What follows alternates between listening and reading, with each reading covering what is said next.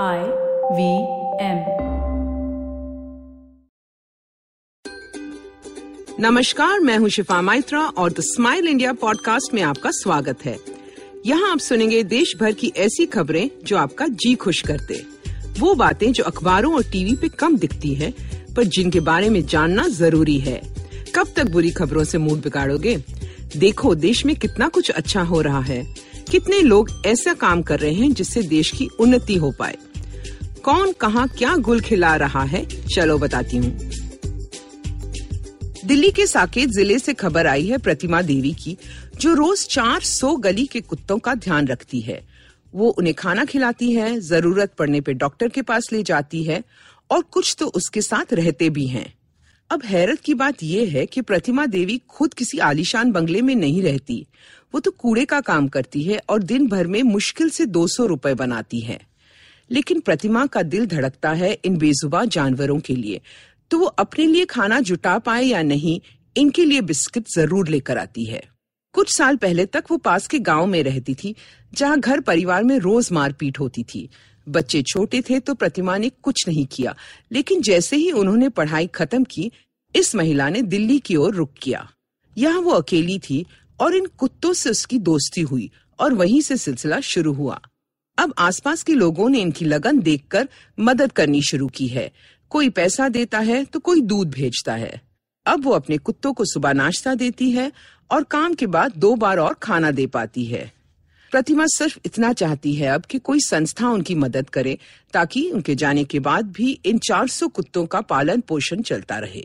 मुझे लगता है कि हम सब इस उदाहरण से कुछ सीख सकते हैं। अगर आपके आसपास कोई भी स्ट्रे कुत्ते, बिल्लियों या पक्षियों के लिए कुछ कर रहा है तो कम से कम उनकी आर्थिक मदद तो ज़रूर करें। चलिए अब नज़र डालते हैं नारायण सेवा संस्थान पे। इनका उदयपुर स्थित दफ्तर तो काफ़ी साधारण लगता है, पर इसको चलाने वाले 80 साल के कैलाश अग्रवाल जो काम करते हैं, वो किसी तरह से साधारण नहीं कहला सकता। उन्होंने न जाने कितने लोगों का जीवन बदला है राजस्थान में। वो हर साल एक सामूहिक विवाह कार्यक्रम करते हैं, जहाँ केवल विकलांग लोगों की शादियाँ होती हैं। शर्त है कि दोनों वर और वधु विकलांग हो, ताकि एक दूसरे का सहारा बन सके।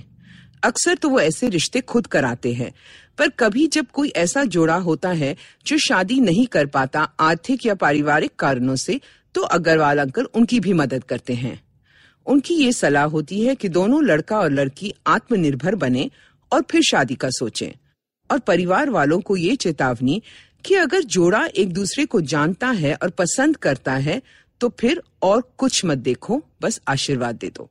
हमारी तरफ़ से अग्रवाल जी को शुभकामनाएँ और उम्मीद है कि ऐसी संस्थाएँ देश के हर राष्ट्र में बनाई जाएँ। एक मज़ेदार खबर पता चली है बैंगलोर से। यहाँ शफी चरमू विलाया को फ़ोन पे पता चला कि उसने पुरस्कार जीता है तमिल किताब के मलयाली रूपांतर के लिए। खुशी खुशी उसने अपने साथ काम करने वालों को बात बताई, पर कोई समझ ही नहीं पाया। वो मुस्कुराते हुए चुप हो गया।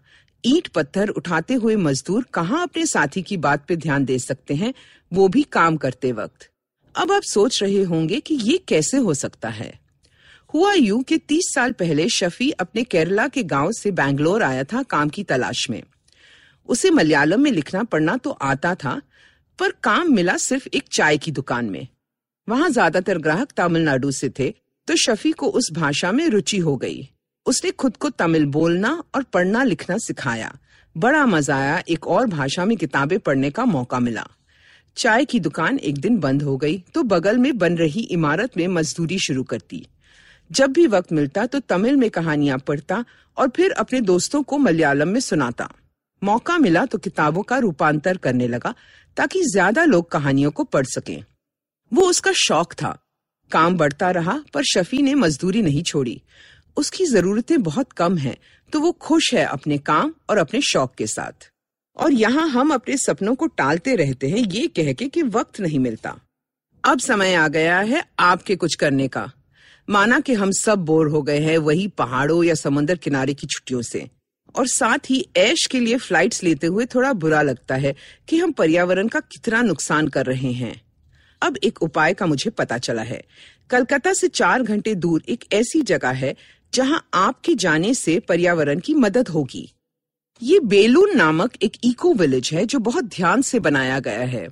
तन्मय घोष नामक एक फोटोग्राफर ने अध्ययन किया और फिर इस जगह को बनाया, जहाँ पर्यटकों के लिए कमरे बनाए गए हैं स्थानीय वातावरण और प्रकृति को ध्यान में रखकर।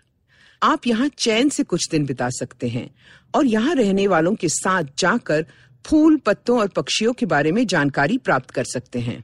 अगर आप चाहो तो यहाँ हो रहे गंजेटिक प्लेन की देखरेख के काम में भी सहायता कर सकते हो। उनकी वेबसाइट पे सारी जानकारी मिल जाएगी। तो अगली बार यहाँ या ऐसी किसी जगह पर जाना, जहाँ सचमुच पैसों के सिवा अब और भी कुछ देकर आए। अब मैं शिफा माइत्रा विदा लेती हूँ। जल्द ही मिलते हैं और अगर आप देश के बारे में कुछ और ऐसी खबरें, तस्वीरें या वीडियोस देखना चाहते हैं तो फेसबुक और पिंटरेस्ट पे गुड न्यूज़ इंडियंस नामक ग्रुप को फॉलो कर सकते हैं। इस तरह के और दिलचस्प पॉडकास्ट के लिए आप IVM के ऐप पे या वेबसाइट पे जाइए, या जहाँ से भी आप अपने पॉडकास्ट प्राप्त करते हैं, हमें ज़रूर सुनिए। हम हर जगह मौजूद हैं।